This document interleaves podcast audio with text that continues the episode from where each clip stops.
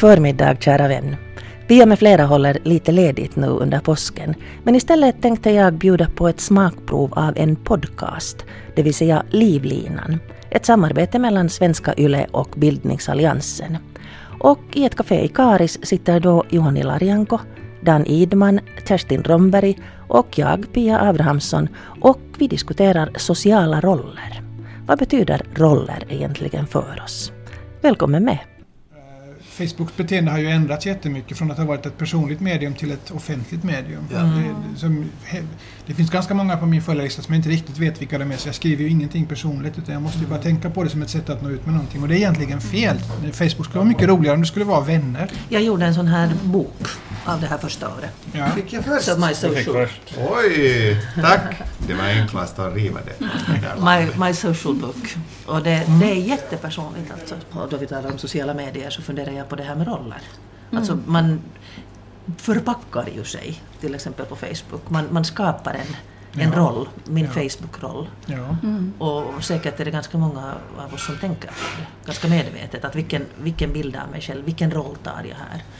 För jag funderade på det någon gång i tidernas morgon då när Facebook kom, att jag är där i egenskap av mamma, Ja. av syster, Ja. av granne, av eh, slaget efter tolv, av samtal med, om livet. Att hur ska jag kunna välja liksom? Och då, då diskuterar journalister ganska mycket att, att borde man ha en, en liksom yrkesrollsprofil. Ja, det var ju en tid vanligt att man hade det och det var många som hade två profiler. Och nu har ju, som med sociala medier överlag, så har ju det som är personligt och det som är din yrkesroll har ju smultit ihop till en och samma så att du är i ditt eget varumärke.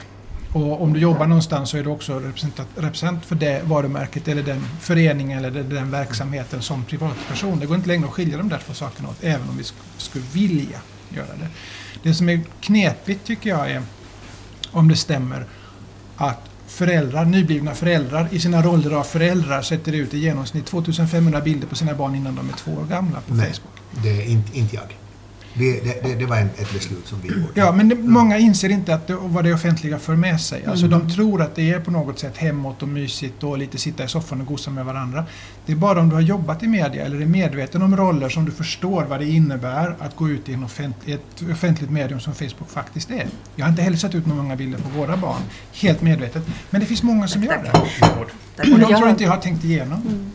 Jag har ganska sent, gått med, sent i livet gått med i Facebook, men jag måste nog säga att jag funderar nog hemskt mycket på det. Att vad är det som jag sätter ut där? Ja. Och vilken, liksom, vilka sfärer rör jag mig i? Ja. Och till att börja med hade jag tänkt att den här farmorsrollen skulle ju egentligen inte synas hemskt mycket där.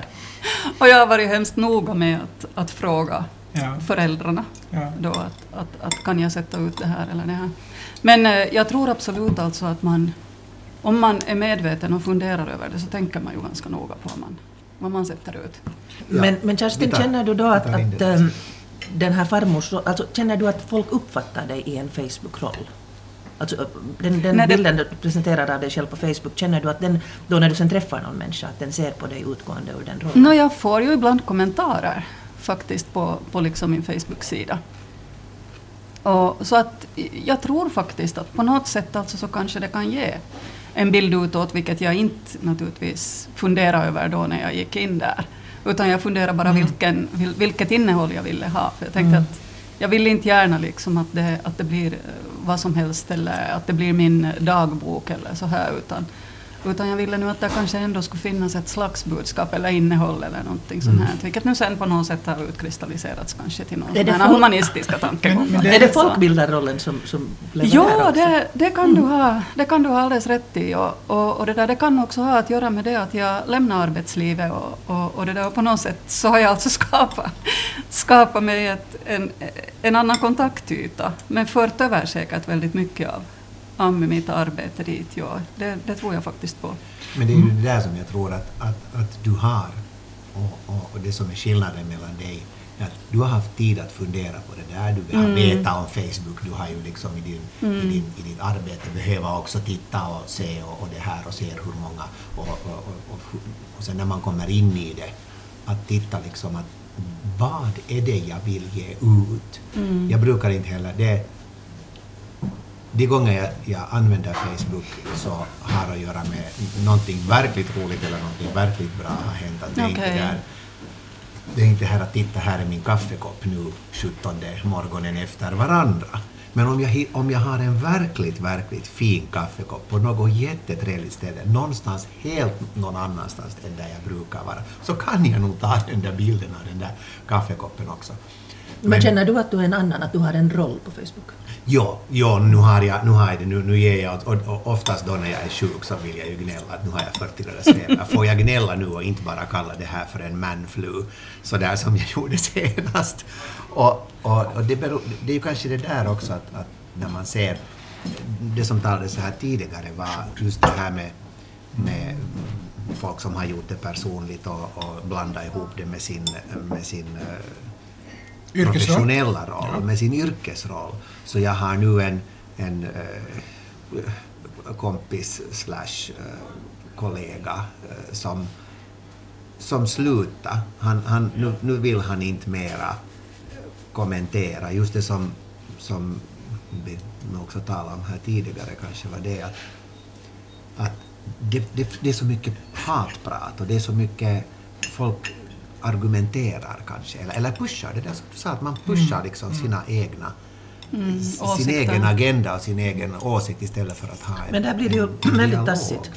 För det blir lite som en gammaldags debatt, att man, man liksom har en viss roll. Istället för att man pratar, så du får vara den som är emot den här grejen och du får vara antirasist och du får vara rasist. Och man, de här rollerna blir jättestarka och sen börjar man liksom agera utifrån dem. Men offentligheten är ju inte längre offentligheten. Det som har varit offentligheten. Man kan tycka bra eller dåligt om utvecklingen. Men det finns inte riktigt samma gatekeeper som förut. Det finns vissa tendenser till att de som har många följare, de som, har, de som kallas för top influencers på, på Twitter till exempel, att de får ju ut sitt budskap lättare än jag som har 50-11 gånger mindre följare. Men jag befinner mig till synes på samma startpunkt. Vi är ju inte lik jämställda därför att jag har lärt mig att till exempel stora företag i Finland som har vunnit pris för sociala medier, de har en redaktion bestående av fem personer som jobbar heltid med att bara finnas på sociala medier. Ja. Så vi är ju inte jämställda eller lika när vi vill försöka få ut våra budskap och berätta om oss själva. Men det vi har är att, och det är det som det gör så knepigt det där med roller på sociala medier. När du går in i din roll som farmor så får du antagligen bättre feedback, bättre så att du är genuin, du berättar någonting eget, du berättar någonting unikt, du, du delar med dig. Delen baksidan med det här är unga människor som är osäkra på sig själva och sina roller som därför delar med sig mer än vad de borde eller visar mer av sin, sin kropp än de borde för att få godkännande. Därför att det är det som fungerar. Att, man- att vi har, det där med sociala medier det är ju väldigt nytt i vårt liv fortfarande. Det har funnits en tid men det är fortfarande så att vi inte riktigt vet. Och vi speglar oss i sociala medier mer än någonsin tidigare. Vi skapar en egen roll, medvetet eller omedvetet. Och jag tror ju att unga idag är, är mer medvetna än många unga föräldrar om vad det innebär att sätta ut sig på nätet. Alla är det inte, men jag tycker mig se att det finns en viss medvetenhet. Det som saknas är en debatt kring det. Alltså fundering kring vilken, vilk, vem är du och hur, hur hittar du din identitet? Alltså vem tror du att du är? Vem tycker du att du är? Och hur får du respons från nätet? För nätet är så starkt och kraftfullt. Hatretoriken slår igenom så lätt. Så att unga tjejer som söker bekräftelse kan bli otroligt hårt mobbade på nätet. Därför att det är så lätt att trycka på inte gilla-knappen eller säga någonting nedsättande. Så att där är vi också, vi, vi använder hemskt starka vapen i sociala medier. Vi vet inte riktigt vad som händer när vi skjuter med dem. Men det jag funderar ännu på det här att oberoende hur också vi nu är ganska medvetna alla om det här, vad, vad sociala medier innebär. Men hur mycket väljer man själv den rollen? Du sa det att man skapar ett brand och det försöker vi ju alla säkert göra. Men hur mycket blir man också tilldelad? Man har eh, någon gång kommenterat någonting, man blir liksom fast i den rollen så att säga. Att jag är en sån som tycker så här. Och det tar bort lite av den här mångbottnade. Så här är det ju också nog förstås i, i, i, liksom i det vanliga livet, så att säga utanför sociala medier. Att vi speglar oss i andra och så tar vi till oss signaler och sen formas vi på något sätt. Att det handlar ju om identitet som, som eh, Johanne Jag tror bara det att, att eh, det som är problemet är att det finns inte tillräckligt med historia med till exempel Facebook. Den är ändå bara x antal år gammal och vi, vi talar liksom om, om sm- små siffror fortfarande i, i, alltså i år. Och, och de som sätter ut sina duckfaces eller sina, sina eh, vi hade så roligt där veckoslutet och sen är bordet fullt med, med föräldrar och eh, föräldrar och andra släktingar som ju också finns där, Ja. som ser det där, är, är sånt som de tidigare har blivit man har liksom blivit skyddad mot det. Och det är det här som jag inte tror heller att, att alla riktigt förstår. För att det vi har gjort tidigare så har vi gjort runt det här bordet eller i det här huset eller i den här byn, den här staden. Och det har liksom kommit så långt. Ja. Men jag, jag, det är den här liksom hyperoffentligheten som, jag, som, som nog kommer att slå tillbaka vid något tillfälle. Men tror du det? Jag menar, jag blev upprörd för några år sedan när Mark Zuckerberg sa att privacy is dead. Det finns inte längre någon, någon, något privatliv. Vi behöver inte det. Varför blir du upprörd? Det är ju så. Eh, jag, jag blev upprörd därför att jag tror att det finns ett behov av att skydda sin innersta kärna. Att, jag tror att, att det där när vi talar, om vi talar om roller så är det ett sätt att skydda sig själv. Att, att, att göra ett lager mellan mig och världen så att jag inte är fullständigt naken med precis allting jag tänker, allting jag är rädd för, allting jag drömmer om. Därför att jag skulle känna mig väldigt utsatt. Och samtidigt, det att vara människa, det är ju att lita på andra, att umgås med andra, att vara utsatt, att våga vara svag, vilket jag tycker är svårt. Jag är obekväm i en roll när jag måste be andra om hjälp. Jag, och jag, jag känner väldigt starkt när jag ser berättelser om människor som är jättesjuka och inte kan röra sig och måste få hjälp med precis allting. Alltså att vara den här hjälplösheten. Jag förstår att det finns något djupt mänskligt i det men jag känner mig obekväm i den rollen för jag vill kunna klara mig själv. Och, och därför så ser jag Facebook och sociala medier på ett sätt som en, en möjlighet mer än ett hot därför att vi har möjlighet att påverka vår egen bild. Alltså vi skapar vår egen roll där på ett annat sätt än vad vi blir tilldelade i samhället genom klass, genom utbildning, genom uppväxt, genom var vi har växt upp någonstans och genom våra föräldrar. Alltså att du tilldelas i livet hemskt många roller. Men på Facebook eller sociala medier så kan du faktiskt vara med och lite påverka den där rollen, tror jag, mera än i livet utanför. Men jag tror det här, det, det som kanske är mm, skillnaden mellan eh, tre av oss här runt, eh, runt det här bordet och, och en annan är var vi är födda och uppvuxna. Det finns en, en skillnad mellan, mellan den, jag ska nu säga inåtvända, men, men en, en mycket privat, privata finländaren och svensken på andra sidan botten. Och, och det är den här biten som... som Fast jag är ju inte svensk. Mm. Men Nej, jag- men- Utan jag är Sverigefinländare. ju Sverige-finländare... Och jag där har jag en annan roll, alltså därför att där är du som Sverigefinländare så har du, är du hela tiden medveten om din skillnad, precis som finlandssvenskarna är medveten om att man är en minoritet. Du blir väldigt mycket mer självmedveten kring din roll, därför att du är en liten grupp inne i en större grupp. Jag tror det är samma sak om du tillhör någon form av minoritet. Om du tillhör någon form av sexuell minoritet så tror jag att du är mycket mer medveten om vilka signaler du skickar ut, hur du spelar på den rollen, hur, hur folk reagerar och tar emot det, hur du hanterar det. Om du tillhör en majoritet, som till exempel de som är födda i Sverige, talar svenska och känner att de hör till Sverige, då har du inte alls samma insikt. Därför att du, när majoritetsgruppen gör det osynligt, fast du spelar en roll där också. Men du har varit där. Ja. Du har levt det på ett annat sätt än, än de som är här och sen plötsligt, jag menar, vad är det, finländaren äh, tiger bra på två språk, äh, som det sades någon gång nog. tidigare. Mm, tidigare, förut. Äh, det gjordes väl en, en, en sån här helt underbar äh, amerikansk äh, dokumentär Eh, samma människor gjorde den med tio års mellanrum. Det var före telefonerna kom och efter att de hade kommit. Vi, vi kunde ju inte sluta prata sedan. Att, att när, när finländaren fick sin mobiltelefon, vi säger nu, inte nu helt först i världen, men vi var ganska långt, och, och, och alla fick den. Alla. På en jätte, jättekort tid. Ja. Och när den, den, den tysta finländaren som tidigare i spårvagnen i Helsingfors hade gjort sitt bästa för att titta utåt, titta fortfarande utåt, men prata nu sen högljutt istället för att vara något sånär tyst. Om du inte Men hade fått i jag dig en massa jag bodde ett år i Sverige. Och, eh, men det är länge sedan då, det var när mitt äldsta barn var litet, det vill säga kring 78, 79. Och det där, då uppfattade jag som var van att uh, hos mina väninnor här i Finland stövla in och säga att, att eh, har du kaffe eller ska jag sätta på? Och passa på att torka av diskbänken samtidigt. Så tyckte jag att, att eh, det fanns mycket mer av det här roller i, bland svenskarna. Att man, man ville inte visa upp sig annat än då när man har kammat håret och, och har liksom tagit på sig den här sociala rollen. Vet du vad, jag var och simmade häromdagen. Eh, i Hagalund på Esbo, i Esbo. De har öppnat igen efter renoveringen. Och då var det en pappa där i omklädningsrummet med sin antagligen treåriga, tre och ett halvt åriga dotter. Hon kanske var fyra.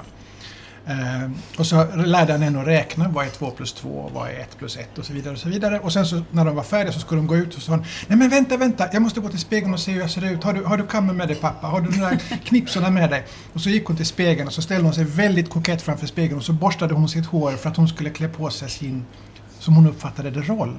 Mm. Det var ingenting som han tvingade henne till utan det var helt hennes, det kom helt inifrån. Att hon verkligen nu ska jag... Den har nog kommit någonstans ifrån. ja, det, det har den ju. Alltså det, roller är ju sociala konstruktioner, Ja, ja. naturligtvis. Ja. Men det, det kom alltså så från hjärtat på något sätt, att hon hade anammat det redan och det var väldigt sött och samtidigt lite skrämmande. Men Alltså det är ju på samma tidigt- sätt som man klär på sig när man går ut. Men det, Ja, man sätter min- på sig den där masken. Man sätter på sig masken, man sätter på sig vilken, hur, hur den än är, hurdan den än är, den är inte likadan. Ditt ansikte är inte likadant. Du är inte samma människa hemma som precis utanför dörren. Jag tänker på hur, hur jag klär mig hemma. Jag kan ha mina eh, lösa, härliga eh, flanellbyxor. eh, Ja, du har också sådana. Nå, de är inte flanell utan de är... De, men, men jag Är det menar- velour? Är det velour? Be- be- Beroende på oberoende av materialet. Men är man, är man Så de är sköna, de är hemma- lösa och, och de är här. Men, men går jag ut, nej då sätter jag på mig de lite obekvämare, de lite spändare byxorna.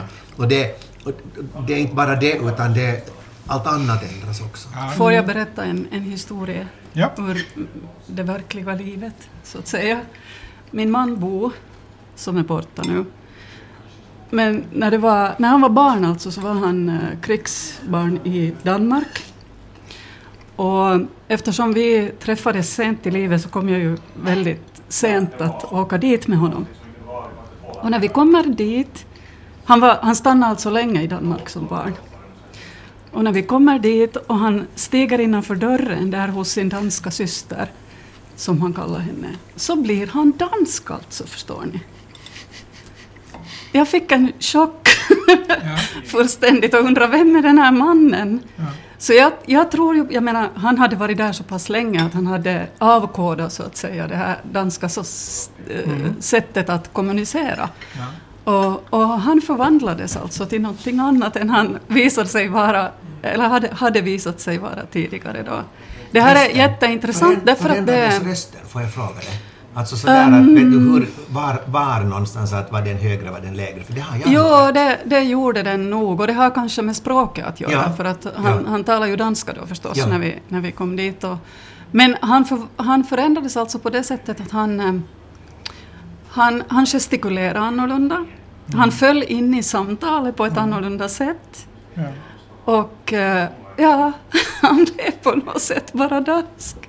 Vi, vi bodde i Italien ett år och det var samma sak där att efter ett visst antal månader så började vi också prata med armarna på exakt samma sätt som alla andra uttrycka oss, använda samma ansiktsuttryck. Att människan är ju ett härmdjur, vi lär oss Ja. ju genom Ja. att härma. Ja. Men då är frågan, är det där mindre genuint? Var det där mindre han? Alltså om man säger att en roll är en mask. Du talade tidigare om att när vi går ut genom dörren så sätter vi på oss en mask, vi tar på oss en roll. Är rollen då inte sann? Är det inte vi? Jag tror att den är väldigt sann, men, eh, men att det är, det är på något sätt en, någonting som finns, som du har lärt dig och som finns i din ryggmärg. Och när du kommer in i en speciell situation så, så, så, kommer den, så, kommer den, så kopplas den på. Jobba, Den är helt automatisk. automatiskt. Jag, jag frågade om rösten därför att jag var inte egentligen när det här är så länge sedan, men det här halva mitt liv sedan, men i alla fall, så hörde jag bara av, av jag, jag studerade i England och, och jag var alltid väldigt intresserad av engelska och jag har varit många gånger där men, men det här var den, den senaste långa perioden jag var där. Och så pratade vi med, med modern i huset och hon frågade liksom så här att jag, eller hon hade märkt att jag pratar annorlunda med min mamma i telefon och det hade att göra med rösten. Ja. Att när jag pratar engelska så då, den, den höjs och, och också mitt sätt att vara där är annorlunda Ja. än när jag pratar. Jag märkte Ja. det här med mina österbottniska vänner när man pratar med dem så att man själv förstår vad de säger. Och sen bara det att de i telefon pratar med sina vänner eller med sin familj hur, hur man också ser på hur, hur deras yttre just det här med, med som, du sa, som du sa att, att det är inte bara rösten utan det är ju liksom allting och hur, Ja. hur, hur, hur, hur gör, och, och det är så automatiskt, man, man byter om. Mm. man Ja. Och jag, har, jag vet, jag, jag har sen börjat fundera på det själv och jag har ett högre tonläge när jag pratar engelska. Kanske för att det finns mera toner i engelskan än i svenskan. Men, men varför behöver vi de här rollerna då? Får jag nu berätta Ja. min, min historia här alltså, Åh, berätta. som satte, satte mig att fundera ganska mycket för att jag upplever att de flesta av oss åtminstone, uh, då man kommer hem till mamma och pappa så blir man den där odrägliga tonåringen som, som liksom tycker att måste jag diska. Att liksom, kan inte du diska så får jag umgås med mina syskon för det är så jättelänge sedan jag träffade dem tidigare. Det här helt aningslösa. Att, att liksom falla in i beroendet av mamman. Och eh, jag märkte i något skede då mamma började bli gammal på riktigt alltså hur min roll förändrades, hur jag liksom tog en annan roll. Jag blev den omhändertagande. Och jag slutade upp att eh, förvänta mig av henne. Utan det blev mera fråga om att vad kan jag ge henne, hur kan jag hjälpa henne. Och det var en klar skillnad. Och, och vi pratade sen med syrran om att det är inte alls så där lätt, det är en sorgeprocess att avstå den här barnrollen. Och man kan bli ganska arg också. Du får inte vara så där skruttig. Du ska vara mamma. Ja. Ja, ja jag jag, tror att det är den där biten som är, vi, vi förväntar oss att saker ska vara på ett visst sätt när vi träffar vissa människor. Och det märks ju sen när, man, när det har varit väldigt länge emellan om man träffar människor att, att nu, du kanske faller in i någonting men så märker du att när nu har den där människan utvecklats så har jag inte då. Är jag annorlunda? Nog för att jag märker hur, hur jag menar klassträffar Ja. Ha, som ju är någonting som det är helt underbart att se, men, men i och med att vi har många, många har liksom farit jättelångt bort. Men hur man märker där att, jag menar det senaste, senaste vi hade mm, 30 år sedan som, som eh, jag blev student och jag märkte till exempel där, det finns vissa människor som egentligen när man ser dem där, men de har inte förändrats alls. Men har det att göra med att vi går in i den där rollen som vi var när vi var 18-åringar, 19-åringar. ser den att, på samma att sätt. Är vi, är, ja, men, men uppför de sig också kanske på samma sätt som, som och, och gör, gör jag det? Att går jag in i det där eller har jag blivit annorlunda? Att, och sen är det vissa människor som, som är helt annorlunda, som, som faktiskt har tagit en vuxnare roll Eh, eller, eller det här. Men sen är det ju kanske beroende också på, jag tror att det beror, mycket beror på könet. Att, att, eh, jag tror att sådana som har hunnit bli eller som har blivit mödrar har ju fått en så jätteannorlunda roll än den det var när den var i, i, i skolan. Och, och, och fäder må bli fäder, men fäder har inte samma växer inte på samma sätt in i det. Jag, jag, jag, ärligt, jag, jag, jag har två barn. Jag kan säga att jag, kan säga att jag, var- jag, jag, min, min, när jag blev far så blev jag far när jag hade barnet i min hand.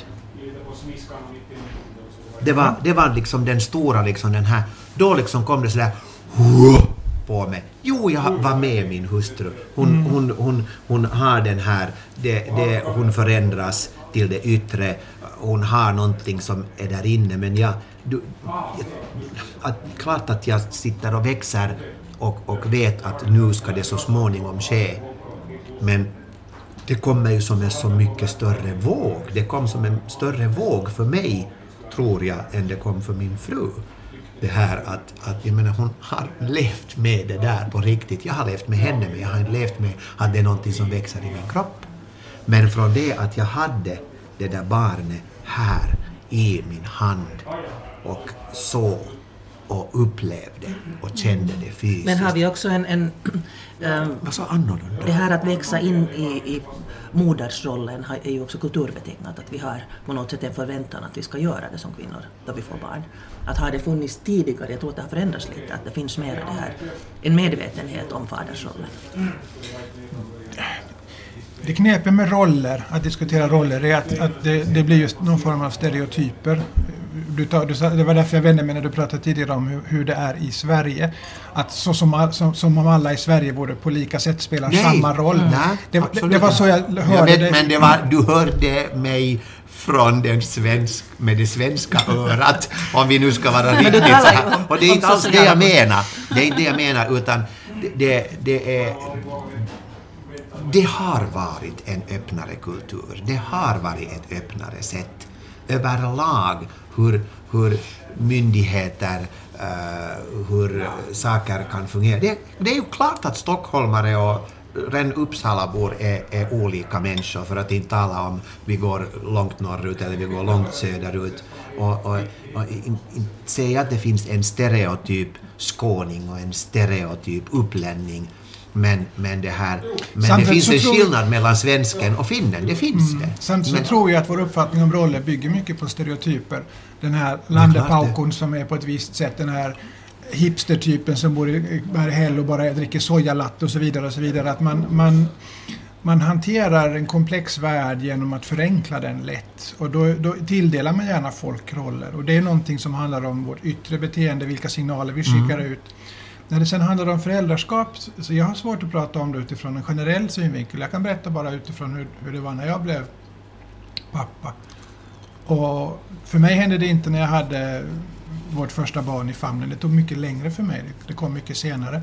Men mycket av det jag valde att göra var som en reaktion på hur jag själv hade växt upp. Alltså på den roll som jag uppfattade att mina föräldrar hade spelat. Att jag gjorde på ett annat sätt för att motverka det jag tyckte inte hade varit bra med det de Med hade flit. gjort. Med flit. Du gjorde med flit och Jag du det. jobbade för Ja. att göra annorlunda. Så jag skapade mig själv en roll och jag tycker att den rollen är viktigare nu när de är i äldre tonåren än när de var små egentligen. Därför att det är nu som det är på, som det, som det är på riktigt. Som det är som på vägen över in i ett övergångsskede när de ska bli egna man, fullständiga aldrig, människor. man är ju aldrig bara en pappa. Det är ju Nej. helt klart att man Nej. kan inte vara det. Men om ni säger att liksom det här med att rollerna är sociala konstruktioner, jag vill komma tillbaka till det som du Johannes sa, att, att det är en, ett skydd, en, ett lager mellan mitt nakna jag. Ja, ja. Um, om man tänker tidigare så folk bodde tätt in på varandra. I ett rum bodde såväl Ja. bonden och hans hustru som drängen och pigan och, och, och en massa barn och eventuellt svärföräldrar. Tror ni att man då kunde dölja sig bakom en roll? Tror ni att det var mindre roller då? Okej, det fanns den här statusskillnaden. Men kan man, i ett, då man är nära människor, kan man hålla en roll? Absolut, jag tror att det är då som det verkligen behövs. Därför att du måste särskilja dig själv från, från de, de övriga. Till exempel en föräldraroll är ju aldrig bara rolig. Det är ju många gånger som jag måste vara jobbig, envis, krävande, ta den där fighten och vara den där jobbiga typen som protesterar eller ifrågasätter, eller, som, så att det blir ett motstånd för barnen att slåss mot. Det är ingen roll jag skulle vilja ha. Nej. Men det är en roll jag måste ta. Och det har jag lärt mig som, som lärare att i många år som lärare så vill jag vara elevernas eller de studerandes, beroende på nivå, kompis. Men det funkar ju inte. Jag, det måste, jag måste ta mig en lärarroll. Jag måste sätta mig i distans så att de har en möjlighet att hitta sig själva. Och jag tror att ju närmare man kommer varandra desto viktigare blir de där rollerna. Om det bor fem personer i ett rum så tror jag att det är verkligt viktigt att, du, att du, jag tror att du eh, lätt förstärker din roll. Sen kanske det, alla ser igenom den, men för ditt självbevarelsedrifts skull, just för skyddets skull, så tror jag att det är lätt att lägga på sig rollen av om man är äldre att klaga lite extra mycket över sina krämpor till exempel, eller klaga att man har 40 graders feber och liksom ta ut svängarna för att få lite andrum runt omkring sig. Men när du talade tidigare här om, om, om det här med obekväm eller bekväm i Mm. sin roll, så, så tänker jag att jag tror att det har med det där att göra. Om man känner sig obekväm i en roll. Att man, man har en föreställning om hurdan roll man vill ta. Mm. Mm. Man har en föreställning om hurdan man vill vara och hurdan Mm. identitet är. På något sätt ett slags idealbild kanske av, av sig själv och, Mm. och kanske av omgivningen också. Och sen blir man jätteobekväm när det där på något sätt alltså krackelerar och inte, och, och inte, och inte stämmer. Att just när, man, när man som förälder till exempel märker att nu, nu måste jag bli hård här och säga, eller som farmor också någon gång, måste tillrättavisa och säga att nu går det här inte längre. Mm. Ja. Så, det där, så då, då blir man obekväm i den här rollen, därför att det stämmer inte alls överens med det som man Nej. egentligen vill. Hur, är det- hur är det här med den här... Det här eh, jag tänkte på det du sa att du med flit gjorde så du ville göra annorlunda. Ja. Men har du märkt det som kanske många gör? Oj nej, nu är jag min far. Ja. Nu håller jag på att bli min Ja, far. ja, ja. Nu håller jag på att bli... Ja, och, och, Det är kanske den, den där biten som, som skrämmer er mest. Nej, nej, jag ska inte göra samma misstag. Mm. Eller jag ska inte göra... Jag, jag, jag göra det lite annorlunda. Jag har, levt, jag har haft en jättebra barndom. Ja, det är inga problem med det där. Sen, men, men man märker att sen när saker kommer, vissa saker kommer till kritan så återgår man till någonting som kanske har funnits där. Så här var det för mig och nu gör jag exakt på samma sätt. Man blir ju rädd när man märker det där. Ja. Att, att, hur, att va- varifrån kommer de här... Jag tror inte så mycket kanske på att vi... vi jo, det är klart att vi kan medvetet bygga de här rollerna, men vi faller ganska lätt in i också... Det är ju socialt, men människan är ett socialt djur. Vi är inte ensamvargar. Klart att det finns Tänk bara hur individer. svårt det är att förändra kvinnorollen. Klart, Också det- inifrån. Men det där Kerstin som du sa det att om man har en bild av sig själv och sen om den krackelerar, om den på något sätt inte passar ihop till rollen. Mina barn var hemskt dumma med mig då jag var yngre. För att de sa det att aha, nu har mamma den där spegelminen. Det vill säga, det, vill säga jag tillrättalade mig själv då jag tittade på mig själv i spegeln. Just Så jag funderar på det att, att är man också för sig själv en roll? Alltså bygger man upp en roll, just det här jag är sån här grej. Eller är man någon gång helt rollfri? Nej. Nej, det tror jag Förlåt, inte jag tror inte på det. Nej, nej. Jag tror inte heller. Och det är därför jag tror att roller inte bara är ett skydd utan det är också en del av vår identitet. Jag tror att det inte går att leva utan att spela en roll men det är en fråga om hur... Det finns för och nackdelar med att vara medveten om sin roll. Jag är obekväm, jag är väldigt obekväm på dansgolvet. Därför att jag blir så självmedveten. Jag har väldigt svårt att dansa i lokaler med andra människor. Om jag är riktigt full så går det men det blir jag High sällan. five. Men därför att det är självmedveten styr, alltså självmedvetenheten påverkar hur du ser dig själv och plötsligt så ser du dig själv utifrån och då kan du känna dig väldigt fånig. Och de som kan släppa loss, jag beundrar dem. Jag tycker det är jättefint, jag klarar inte av det. Så rollen är ju också det här med jag och överjag och id. Det vill säga, det är ju att vi själva hela tiden någonstans medvetet eller omedvetet reflekterar kring oss själva. Så det är en fördel att kunna göra det. Men det är också en förbannelse att inte kunna släppa den där rollen eller tanken på den här rollen. Kan det vara det där, om vi nu återgår till Facebook, kan det vara det där att, att, att de som hemskt mycket... Nu tänker jag generalisera. Mm. De som, som visar allt på Facebook, de är de bästa dansarna också. Det, alltså vad jag menar är, då, sådana som vågar kanske liksom släppa Vara loss på dansgolvet, ja, så, så kanske är det, det låter, det här kommer, gud jag hoppas att ingen, ingen skriver det där på en t-skjorta, men det här, no, vad vet man.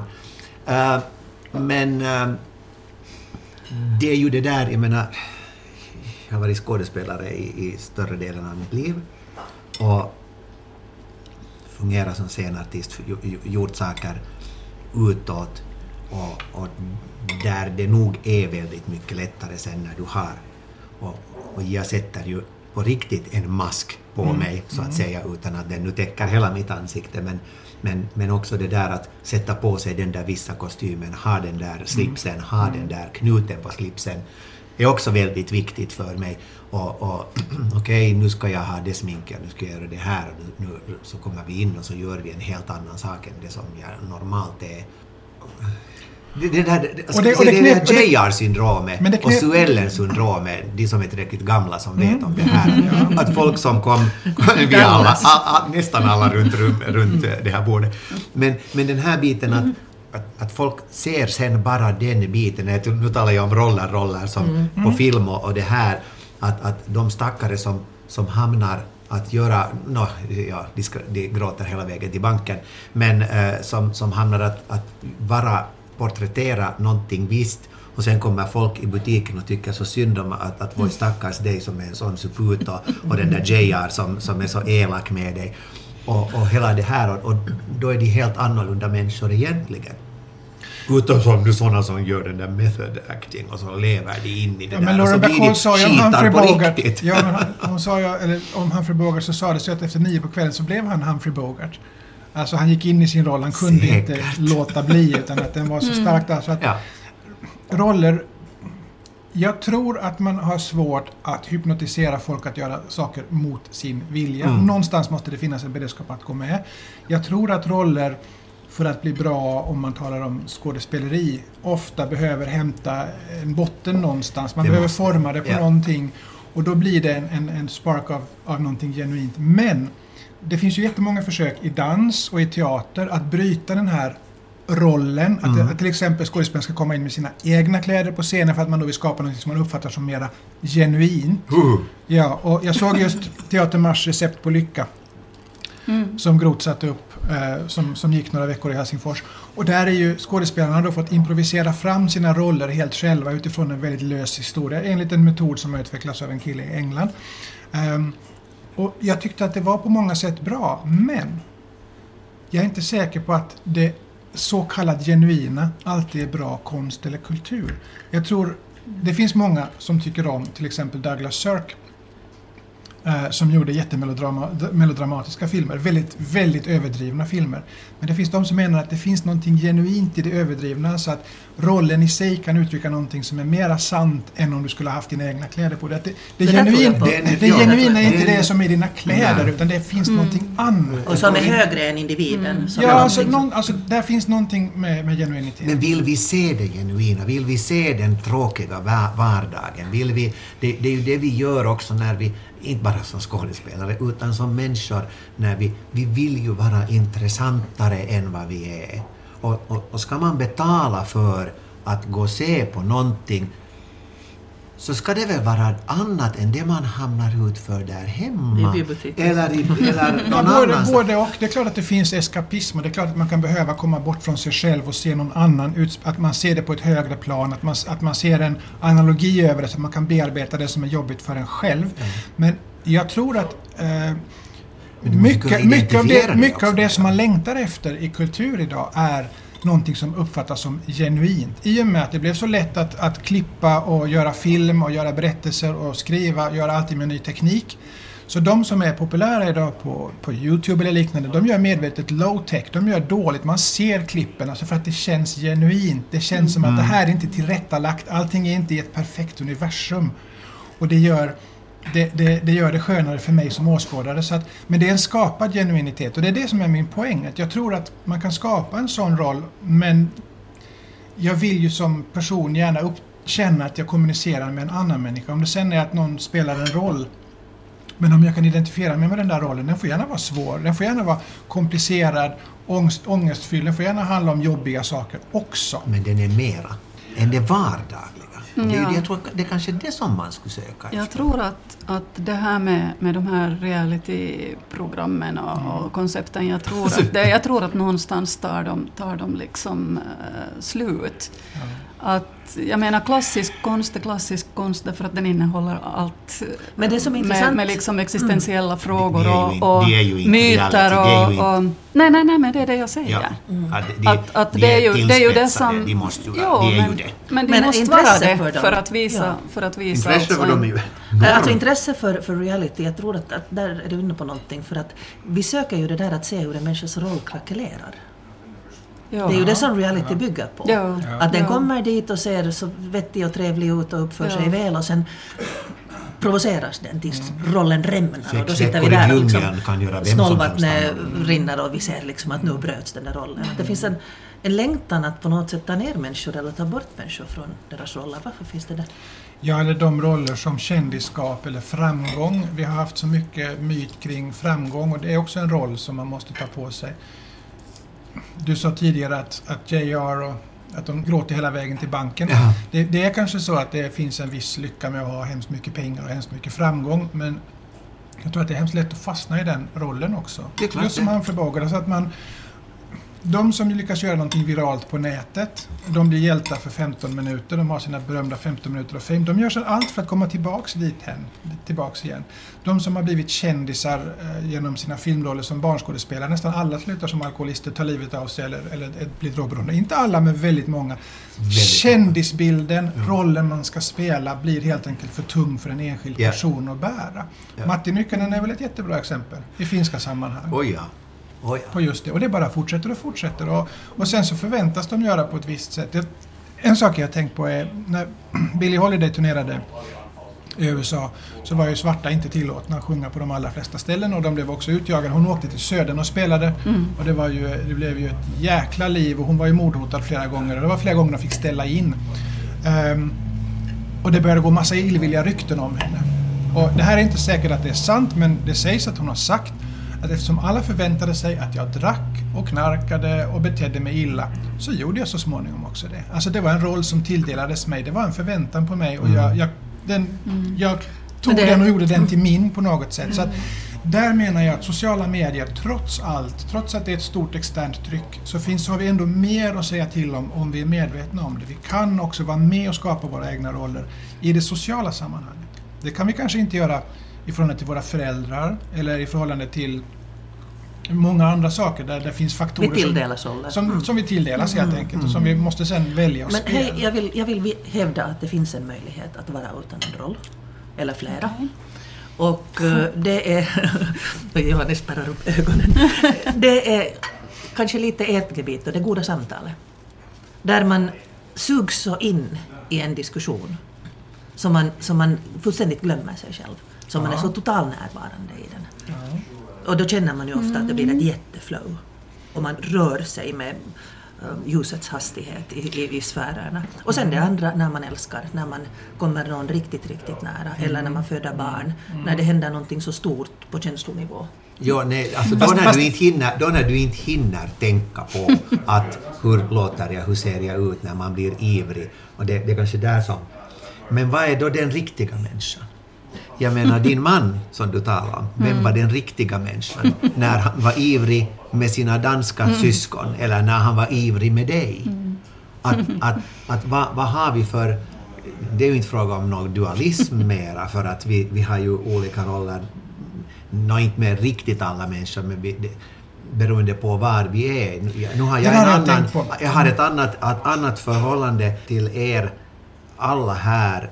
Olika förhållanden för att jag har träffat er på olika sätt och jag vet Mm. i vissa fall så kan jag vara mera och sen är det där med Oj, vänta nu, har jag kramat om den där människan? Har jag inte kramat? Vet du, jag bryr inte mig mera. Jag kramar om alla och så ser vi hur den reagerar. Aha, den här hade jag alltså inte kramat om förut. Bra! Jo, men det där har jag tänkt på. Det där är, eh, för det, förutom roller så har vi också miljö eller arenor där vi rör oss. Det kan vara en hobby du har, det kan vara en arbetsplats du har, det kan vara ett intresse du har. Och du beter dig lite olika i de olika sammanhangen med dina nära vänner, med dina bekanta, på din arbetsplats eller med dina barnbarn. Och då har jag tänkt att jag tror för mig själv att det finns en begränsning hur många roller du klarar av att spela samtidigt. Och speciellt tydligt blir det när två saker krockar med varandra. När du Ja. plötsligt Ja. på ett ställe där du har en roll, där jag var fotbollstränare i många år, så plötsligt kommer det någon som jag känner från mitt arbetsliv in och vad, liksom, vad tusan, vad, hur blir, vad ska jag göra nu? Då blir jag för en ögonblick, kan jag bli helt ställd. Ja. Och det är säkert bra att bli det därför att rollerna är ju också bekväma att gömma sig bakom. Om rollen blir en mask då blir den ju stelnad och då, förs- då förlorar man möjligheten att använda rollen för att säga saker eller uttrycka saker som man kanske behöver eller har, skulle ha nytta av att få ur sig. Hemskt spännande är det ju då när man, när man märker att man kommer in i en roll man inte har haft förut. Ja. Eller att man träffar människor som, som man vet att man kommer att ha att göra med en tid framåt och man måste liksom hitta sin, sin spegelbild på något sätt Ja. i den här personen. Och, och, och det där. Det, Eller om man flyttar. eller om man flyttar, Mm. eller om ens liv förändras på något sätt. Men du sa att du tror att det finns några Ja. tillfällen när man inte har en Alltså jag, f- f- jag funderar då, då funderar jag så när jag sa det här för Mm. hemskt länge sedan. Så, det är att, att man egentligen är sannast då när man är riktigt nära en annan människa, antingen på idéns nivå eller Ja. på en fysisk nivå. Men sen började jag fundera på när du sa om det där fotbollstränande, att ibland är man ju total sann när man går helt upp i någonting man gör. Ja. Då man också, just det här att man glömmer sig själv. Jag tror att det är det som är nyckeln. Att då när Ja. man glömmer sig själv, då är Ja. man sann. Men man spelar ju ändå den där rollen fast den går på automatik. Alltså, du har, ja, Det du har blivit rollen. Du har blivit den rollen och du går in i och pratar innehållet men, men det förutsättningen är att du ändå har kvar vissa beteenden eller visst sätt att, att närma dig saker på som den där Men rollen det- är. Så den spelas åt dig. Men om det är samma som det här skådespelarrollen, att då när jag verkligen går in i en roll, jag tänker på då jag har ridit någon gång till exempel, och fullständigt fångats, varit total närvarande i nuet, Ja. så då har jag gått in i ryttarens roll och kommunikationen med hästen. Men, men kan det vara på samma sätt då som med skådespeleriet, att sen när man verkligen går 150% in i rollen så är man också sann? Jag är inte skådespelare, jag vet inte. Nej, no, alltså, Nej men det där när man går upp i någonting. ja, no, men när man går upp i någonting, men, men det är just det där att, att du, går, du lär dig det. Eh, Oberoende om man har lång eller kort tid på sig att lära sig en roll som skådespelare så är det ju ändå någonting som du, du tränar på. Och det gör man ju också i det verkliga livet. Det är ju frågan om det, att du blir bättre och bättre på någonting. Och sen är det ju det där med att, att jo, du gör kväll efter kväll sen samma sak, men i och med att vi inte ändå är maskiner så har vi ju vissa variationer och, och sen snubblar man på någonting och sen får du ont och sen måste du ändå klara det eller, eller det spricker i grenen eller uh, byxorna och, och hur står du då för att du inte vill att, att alla ska se dina blommiga kalsonger eller, eller reagerar du på det där med blommiga kalsongerna eller, eller vad va är det, vad gör man där? Att det är ju tråkigt om man går och ser en pjäs och man märker att den har inte förändrats alls. Det gör alla precis på samma... Då kan man lika gärna gå på bio. Mm. Och, och, då är det ihopklippt och lagat och, och, och, och, och, så här. Och det är ju klart att man kan återgå till en, en, en älskad film det finns, det finns sådana jag har sett 25, 30, 40 gånger och, och de blir bara bättre.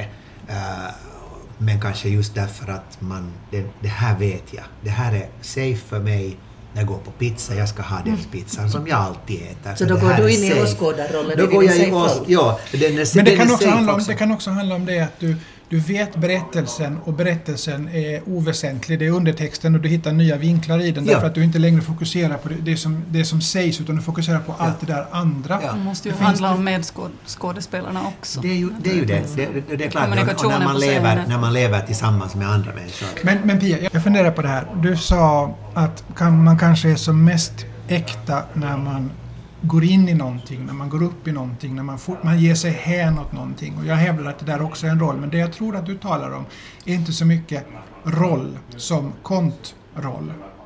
Det vill säga att när du ja. släpper din kontroll mm. över saker och ting Mm. Då känner du själv att du lever som allra mest. Åtminstone om du som jag är en människa som har behov mm. av kontroll, att kontrollera saker. För att en roll är mycket handlar om kontroll av din omgivning, av dig själv, av ditt beteende, av vad du tillåter dig själv att göra. När du ger dig hem så släpper du på de gränserna lite grann. Men någonstans finns det fortfarande en roll som du spelar i det också. Alltså, mm. Allting är roller. Världen är en stage. Jag tror att Shakespeare hade rätt. han hade absolut rätt. Om det är någon som hade rätt så var det han. Men jätteintressant tanke. Ja, mycket. Alltså det, det där är, jag, jag kommer att tänka bara på en sån sak att, att, att det här, tänk, tänk, att se en människa på ett annat ställe än man... Det är som mm. när du var... Att, inte bara det att du är fotbollstränare och du, det kommer någon annan människa in. Men att du går på gatan och du ser någon och du känner den där människan, du vet ju vem det är. Herregud, men mm. vem var det? Och men bara för att den inte är bakom disken nu finns det ju banken. Posten, post, banken, posten och så vidare. Eller, eller sen när en sån människa kommer och ser på dig, mm. man sitter själv i en biljettlucka, mm. vilket jag har hamnat på, på, på, på teatern, och, och, och sen kommer det folk som och, och sen säger de ja, ja, men vi känner ju varandra. Vi har ju, gör vi det? Ja, men nu har du inte, ser du, den där, det, det där verktyget i handen, så därför kände jag inte igen dig. Mm. Att, att, att hur vi också uppfattar andra människor, hur vi... Genom sina roller. Genom ja. sina roller och, och, och, och platsen. Är platsen fel, så är rollen också fel. Ja. Har du fel kläder på dig i, på scenen, det, det, det, är, ju min mardröm. Nästan före varje premiär så är jag tillbaka till en teater som jag spelade för väldigt länge sedan och jag söker mina rollkläder. Jag söker, var är de? Vem har gömt dem? Man skyller ju alltid på någon annan. Uh, och, och, sen försöker jag hitta en människa som kan vi, kan vi få någonting på så att, så att jag inte känner mig naken. Och då är jag inte naken, men jag går inte ut dit klädd i det här, för jag ska ju vara den och den. Och är det det här någonting som vi har liksom på, på riktigt också, som jag nu sa, mm. jag känner mig hemma, där hemma och väldigt skönt i mina lösa byxor, men jag går inte ut med dem, för då känner jag mig så fel. Jag har inte mycket mardrömmar, men obehagliga drömmar jag har kan vara att jag ska sitta i en tre timmars direktsändning och ha ingen manus. Eller jag står på en scen och plötsligt spelar en viktig biroll i en teaterföreställning men jag har inte repeterat och jag har ingen aning om vad pjäsen handlar om och alla tittar på mig. Och så står du med det där manuset i handen och läser därifrån det verser som finns. men alltså, det är ju en rädsla för att tappa kontrollen, en rädsla för den här rollen på något sätt, att hur andra ska se mig. De där mardrömmarna hade jag så länge jag var i arbetslivet. Jag kunde drömma just sånt att jag, jag ska hålla en föreläsning någonstans och det, det är på ett annat språk och det, kommer, det ska komma en tolk men den här tolken kommer inte. Och, och, och det där, jag tappar mitt manuskript eller när jag öppnar min manuskriptmapp så är det alldeles fel saker i den och så vidare. Så man är Och rädd för att inte falla ur rollen, tappa Ja. kontrollen. Ja. Ja. Usch vad det där var bra. Du har lyssnat på Livlinan, en podcast som Svenska Yle gör i samarbete med Bildningsalliansen.